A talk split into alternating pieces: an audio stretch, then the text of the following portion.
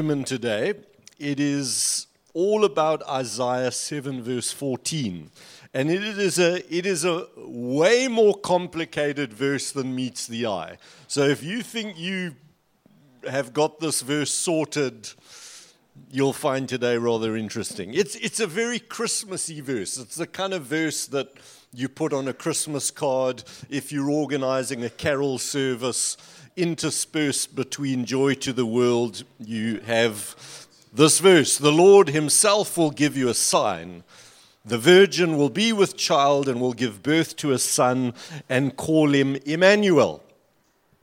And we know that this verse does actually speak about the birth of Jesus and his virgin birth because Matthew quotes this verse in his gospel. When Matthew is, is laying out the gospel, uh, to Jewish people because that was his purpose. He, he references this verse. And, and in Matthew 1, we read, This is how the birth of Jesus came about. His mother was pledged to be married, but before they came together, she was found to be with child through the Holy Spirit. Then there's that whole part about Joseph thinking about terminating his uh, relationship with Mary but the Lord speaks to him and tells him to not do that. Uh, because what is within her is of the Holy Spirit. And then Matthew says in Matthew 1:22, all this took place to fulfill what the Lord had said through the prophet. And here's the quote of Isaiah 7:14. The virgin will be with child and will give birth to a son. They will call him Emmanuel, which means God with us. And as I said, Mary, uh, uh, Matthew uses this verse to uh, justify or explain the virgin birth of Jesus, and he reiterates that in verse 25, talking about Joseph. He had no union with her until she gave birth to a son. And one of the reasons why I'm going to do a deep dive into Isaiah 7:14 is, is because it touches on the subject of hermeneutics. Hermeneutics is all about how we interpret the Bible, or any literature for that matter. It's not unique to the scripture. And you do need to look at verses in their original contexts. And it's like Matthew just plucks this verse right out of its original context in Isaiah 7 and gives it a whole new meaning.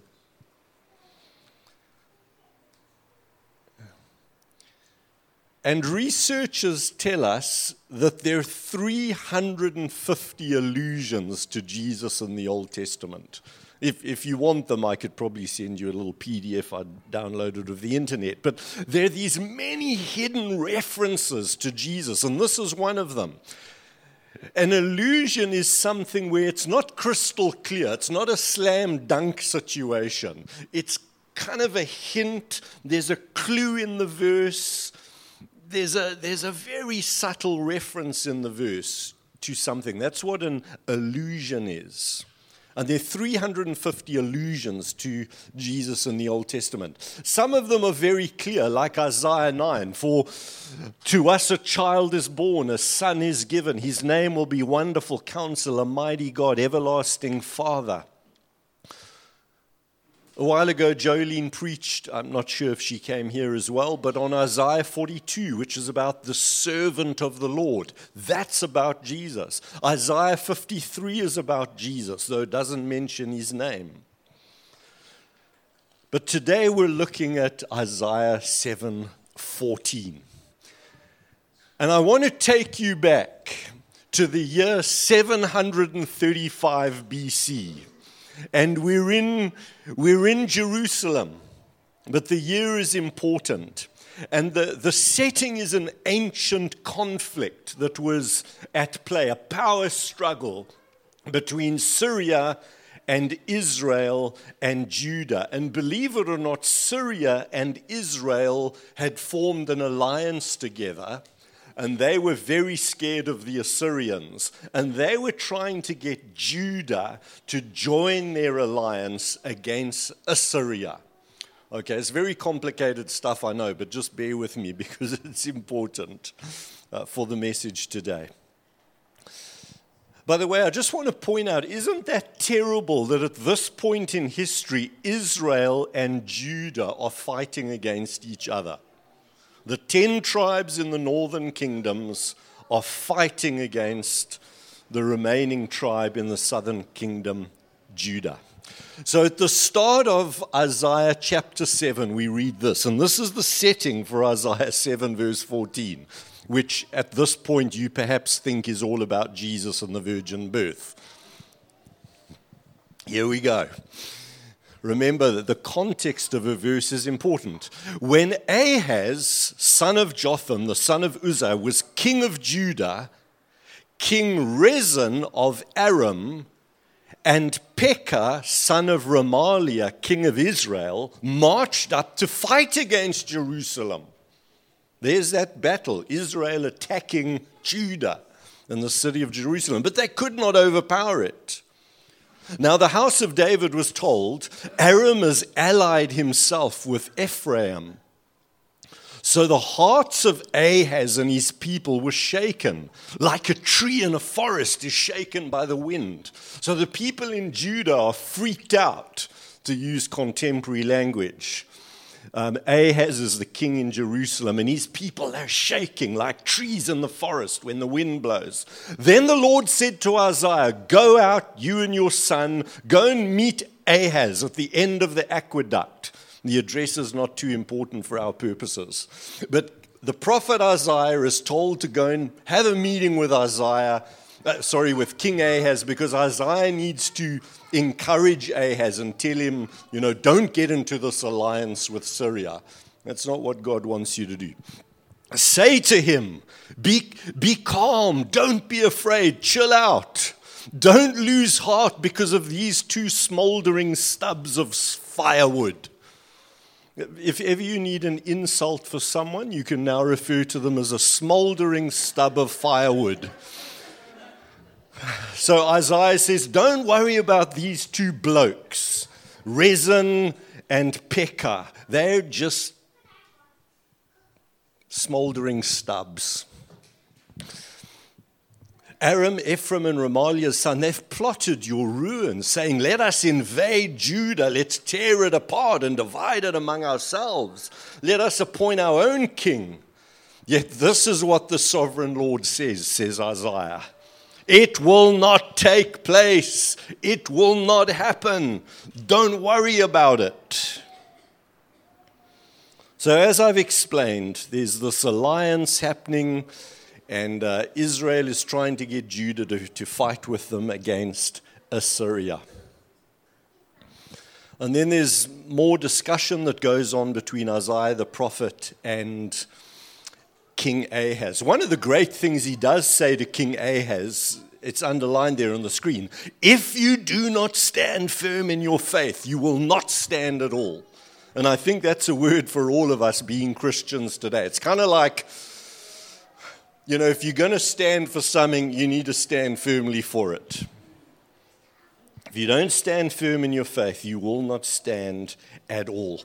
But the message here for King Ahaz is don't be intimidated by these guys. They're not going to invade your city. You're going to be okay. Then the conversation goes on between Isaiah and King Ahaz. Again, the Lord spoke to Ahaz Ask the Lord your God for a sign whether something in the deepest depths or in the highest heights. Ask God for a sign. This is so that his faith can be bolstered because sometimes signs are a help to us. But, but Ahaz is a good Baptist. So he says, I will not ask the Lord for a sign. I like that. I will not ask the Lord for a sign. I will not put the Lord to the test. And then the conversation gets really interesting because Isaiah says, even though you don't want a sign, God's going to give you a sign anyway. Don't test God's patience, He's going to give you a sign. And here is the sign, verse 14 of Isaiah 7. Therefore, the Lord Himself will give you a sign. The virgin will be with child and will give birth to a son and will call him Emmanuel. So now that I've explained the background, how many of you do think that is a clear reference to the birth of Jesus? Oh, one of you. Okay, we, we, we'll, we'll get there. So, so this is the context. Remember, it's 735 BC. This is a conversation happening between Isaiah and King Ahaz. And this is a sign that God is giving to King Ahaz to strengthen him and to help him to make the right decision in the situation that he finds himself in.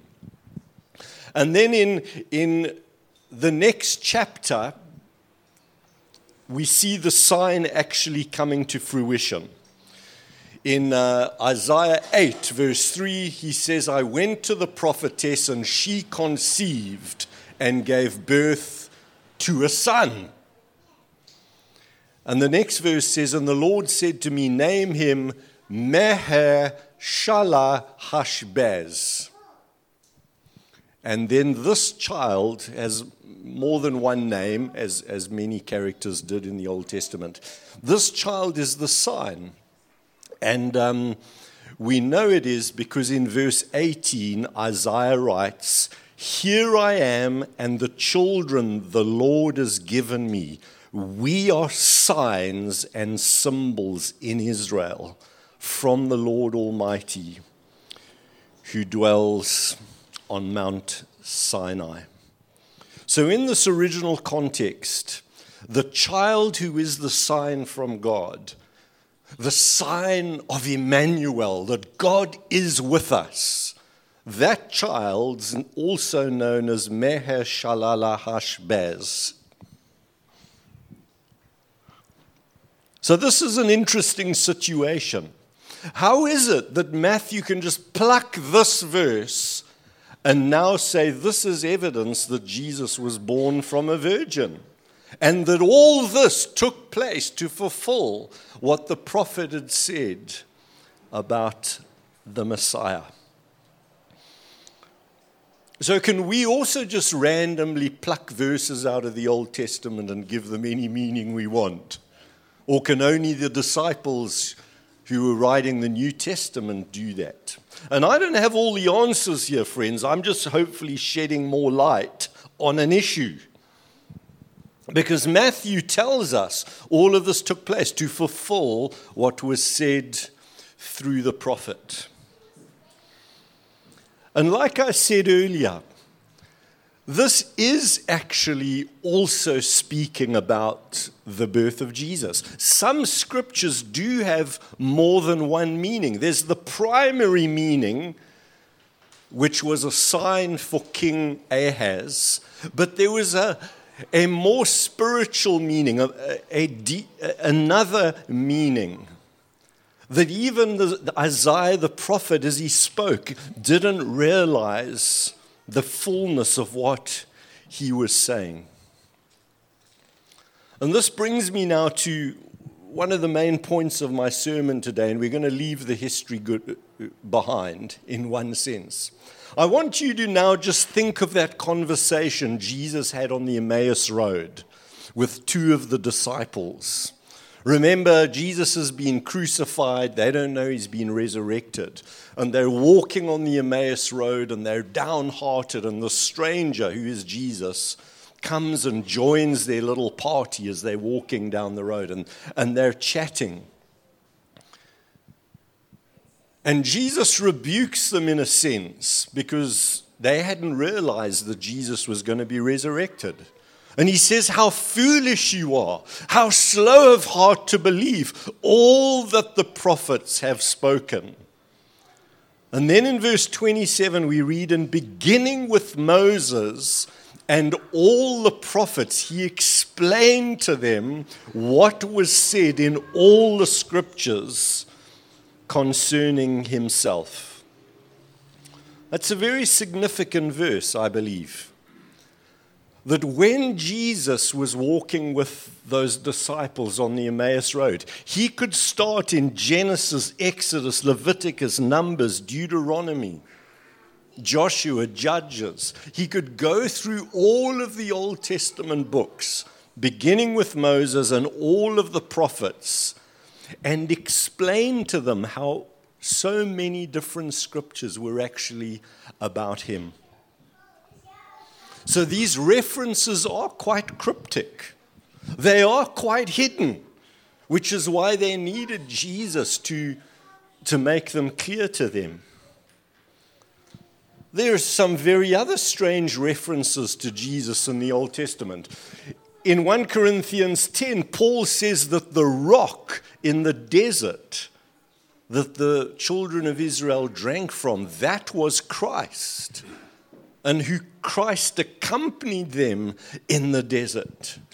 There's a crazy reference in 1 Corinthians 9 where Paul is reminding the church that, that missionaries need to be supported by the church, that those who preach the gospel should earn a living from doing so. And he quotes a verse about an ox that you mustn't muzzle the ox when it's, when it's grinding corn.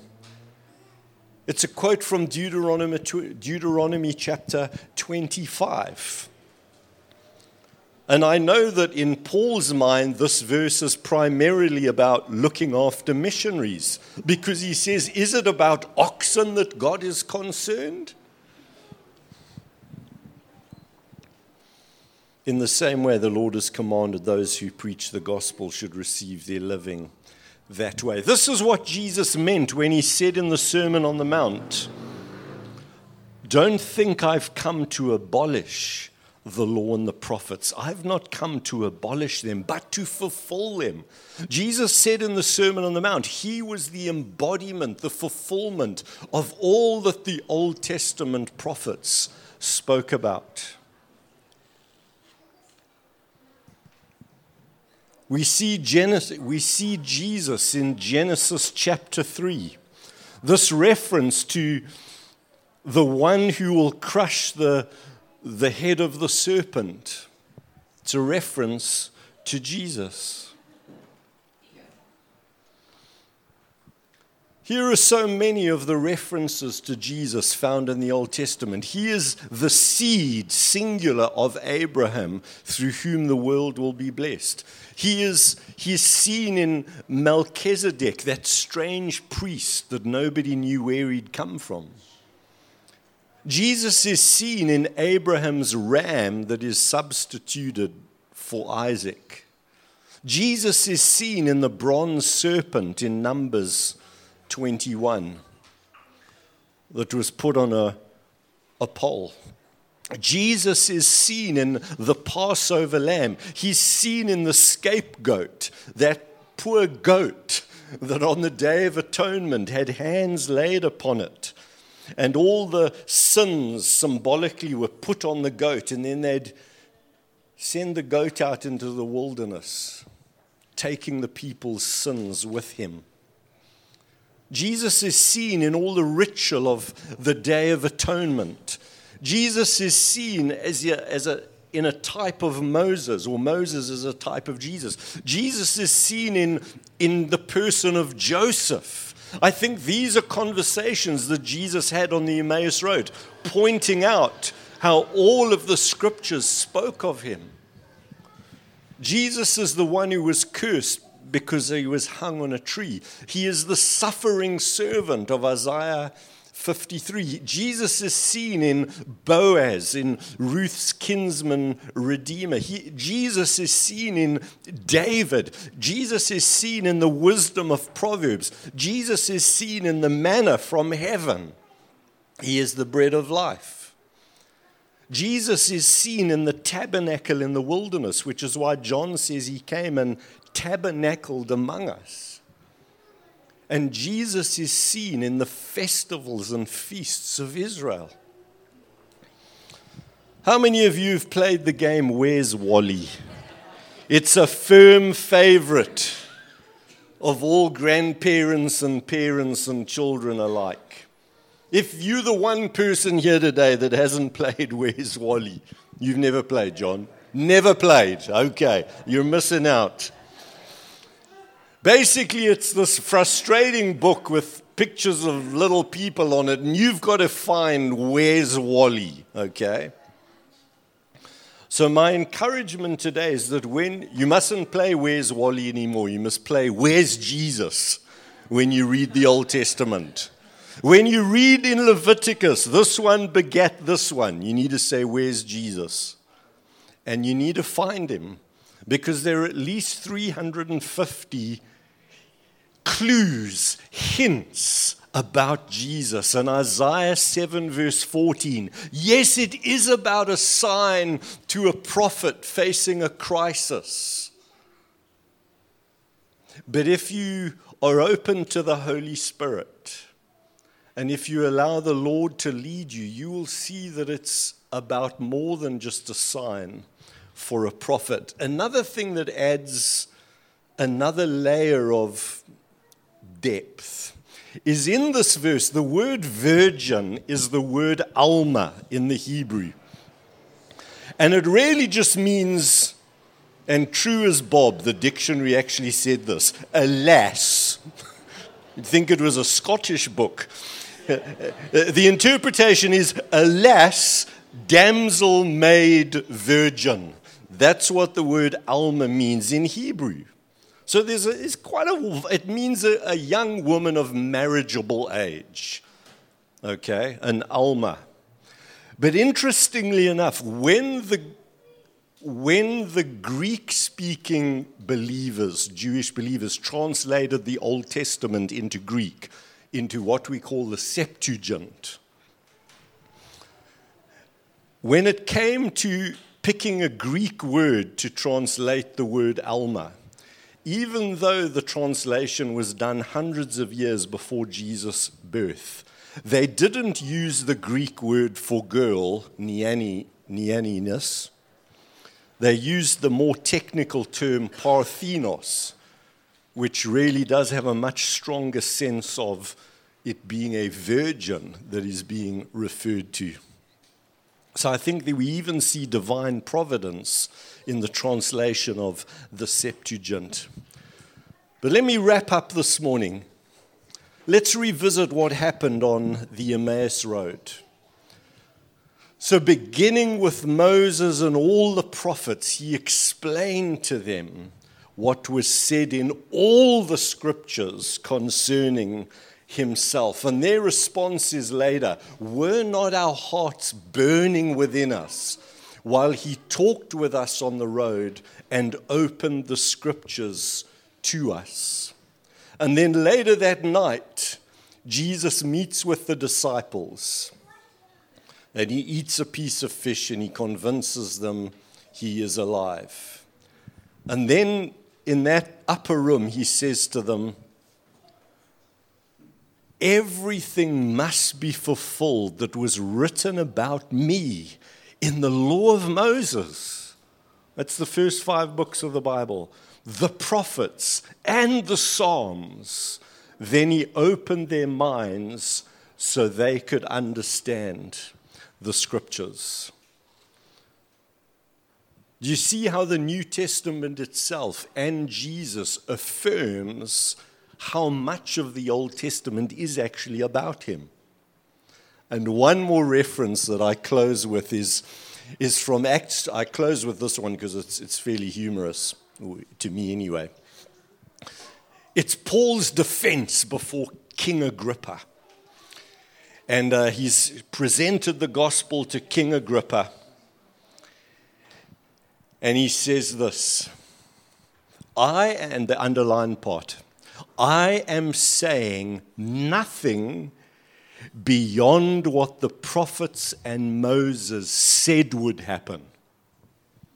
That the Christ would suffer and as the first to rise from the dead would proclaim light to his own people and to the Gentiles. According to Paul, all of that is everything that the prophets and Moses said was going to happen anyway. And this is the funny part. At this point, Festus interrupted Paul's defense. It's like Julius Malema at a press conference. You are out of your mind, Paul. Your great learning is driving you insane. I'm not insane, most excellent Festus. What I'm saying is true and reasonable. That's a great quote, by the way. Next time somebody challenges you on something, you can quote the Bible I am not insane.